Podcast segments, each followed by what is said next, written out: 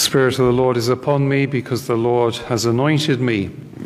The prophet Isaiah proclaims that he has been anointed by the Lord to bring good news to the afflicted and to comfort Israel. The church incorporates oil anointings into some of her sacramental rituals. That oil anointing is symbolic of the Holy Spirit, since the sacraments are efficacious signs. That is, they accomplish what they symbolize. The oil anointing truly confers the Holy Spirit in a real way, in a manner proper to each sacrament. The Catechism of the Catholic Church says that the anointing with oil not only signifies the Holy Spirit, but even becomes synonymous uh, with the Holy Spirit. At our baptism, even if confirmation is not being conferred, we are anointed with oil, with the oil of chrism, consecrated by the bishop who breathed into it uh, the Holy Spirit with his priestly breath. Yesterday, some of our number were uh, welcomed into the catechumenate, formerly recognized as catechumens, and part of the rite that was used involved breath or blowing. At first, there was a blowing, the priest blows upon uh, those to be admitted to the catechumenates, and that's called an exsufflation. It's expelling uh, the evil spirit, um, insofar as they are under that, the evil spirit, because they are not yet baptized and maybe they've been involved in things which uh, would would uh, make the coming into the light more difficult, shall we say? So there's that exsufflation, and then immediately after that, uh, there's a, a, gentle breathing in the sign of the cross three times, you know, uh, over them, and that's called an insufflation, which is uh, an inspiration. No, spiration is breath. So it's breathing into those uh, uh, catechumens uh, the Holy Spirit. And so with the oil of chrism, that olive oil mixed with balsam that the bishop consecrates um, on, on Maundy Thursday or another day close to Holy Week, he actually breathes into that uh, container of oil three times with his breath as a sign of breathing in the Holy Spirit. So that oil is truly anointing oil. That chrism, which differs from the word Christ by just one letter, symbolizes the making of the one baptized another Christ. The word Christ, of course, meaning anointed. According to the Catechism of the Catholic Church, Jesus is God's anointed in a unique way. The humanity the Son assumed, we're told, was entirely anointed by the Holy Spirit. The Holy Spirit established him as Christ, anointed. The Virgin Mary conceived Christ by the Holy Spirit, who prompted Simeon to come to the temple to see the Christ of the Lord. The Spirit filled Christ, and the power of the Spirit went out from him in his acts of healing and of saving. Finally, it was the Spirit who raised Jesus from the dead now fully established as Christ in his humanity, victorious over death, his anointed humanity, Jesus pours out the Holy Spirit abundantly until the saints constitute in their union with the humanity of the Son of God, the perfect man, to the measure of the stature of the fullness of Christ, the whole Christ, in St. Augustine's expression. So this anointing gives us should give us cause for gladness that we are anointed like Christ. And so it is appropriate that we consider our anointing on this Gaudete Sunday, when the church echoing St. Paul calls us to rejoice in the Lord always. Again, according to the Catechism, by the anointing that we have received, we share in understanding and handing on revealed truth, for we have received the anointing of the Holy Spirit, who instructs us and guides us into all truth. By the anointing of baptism, confirmation, and holy orders, an indelible seal has, is, has been set upon us, such that the character of being baptized or confirmed or ordained can never be lost, even if the grace of the sacraments can be by mortal sin.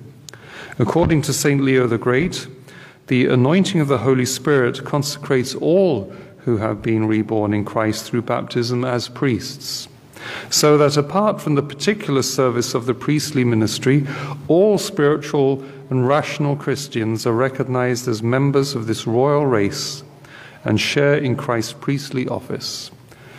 Pope St. Leo the Great continues or asks, What indeed is as royal for a soul as to govern the body in obedience to God?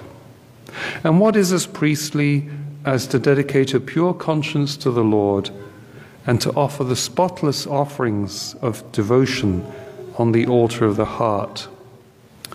Those who are born anew can henceforth invoke God as their Father, for the seal of the Holy Spirit's anointing is indelibly placed on their hearts, ears, lips, indeed their whole filial being. When the church prays the Lord's Prayer, it is always the people made up of the newborn who pray and obtain mercy. Now, although the seal of the Holy Spirit is indelible, the Spirit himself can be quenched, as is clear from St. Paul's admonition that we heard today do not quench the Spirit.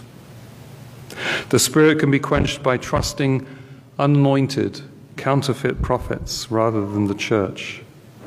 The Spirit is quenched when we fail to heed again St. Paul's admonition to refrain from every kind of evil, that is, when we sin. There is an anointing that can fall upon us anew as often as we pray for it. In the traditional form of the anointing of the sick, known as extreme unction, the eyes, ears, nose, mouth, hands, and feet are anointed by the priest as he prays for forgiveness for any sins the sick person may have committed by these senses, as the person may be preparing themselves to pass from this life to the next.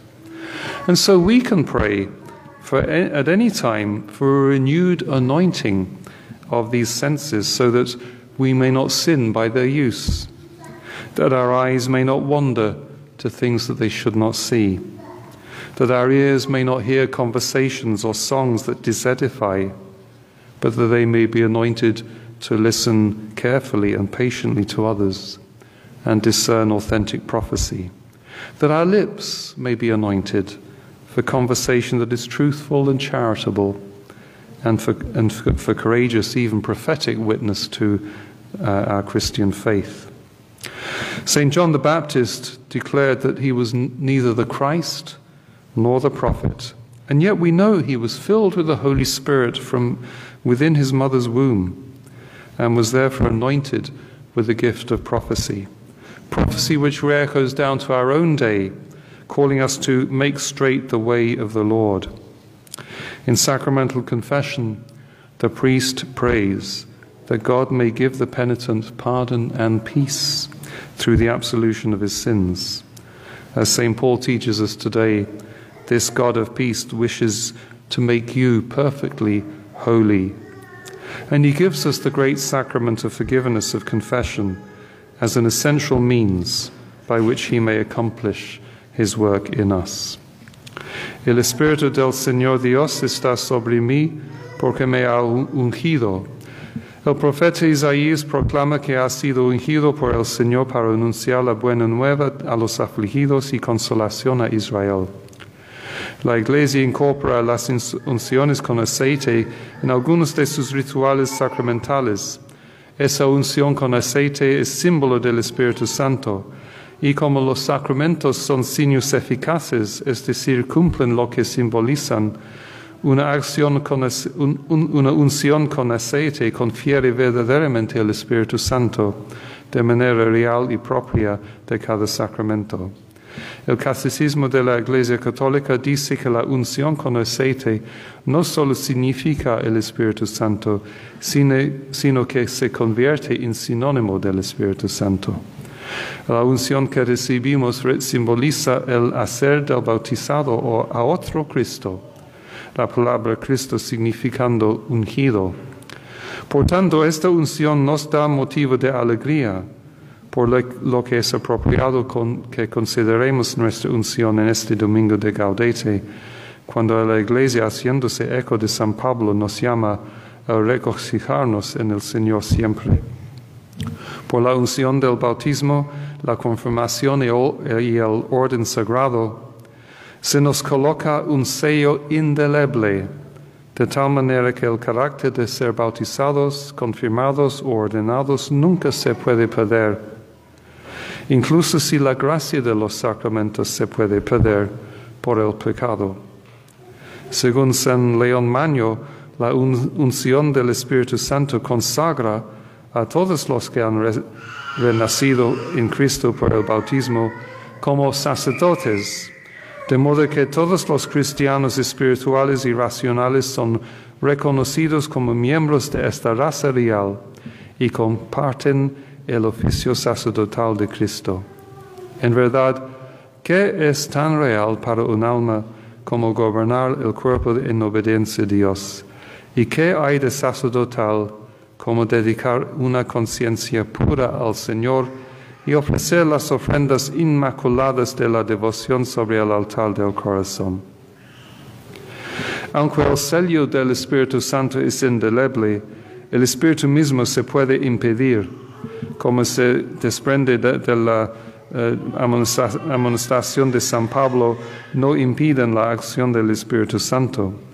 Y si no se presta atención a lo que dice San Pablo, de abstenerse de toda clase de mal, es decir, cayendo en pecado.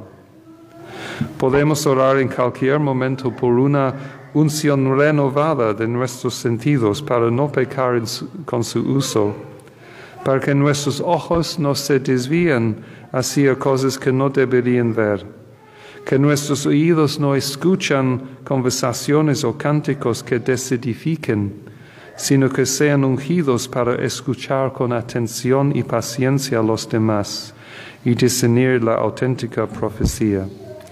Que nuestros labios sean ungidos para una conversación veraz y caritativa y para un testimonio valiente, incluso profético, de la fe cristiana.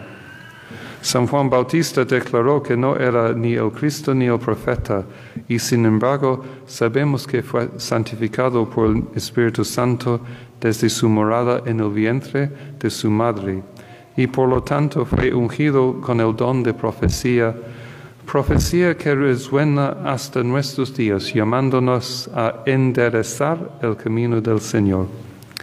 En la confesión sacramental, el sacerdote ora para que Dios conceda al penitente el perdón y la paz mediante la absolución de sus pecados. Como dice San Pablo, este Dios de paz desea hacerte perfectamente santo y nos da el gran sacramento del perdón de la confesión como medio esencial por el cual puede realizar su obra en nosotros.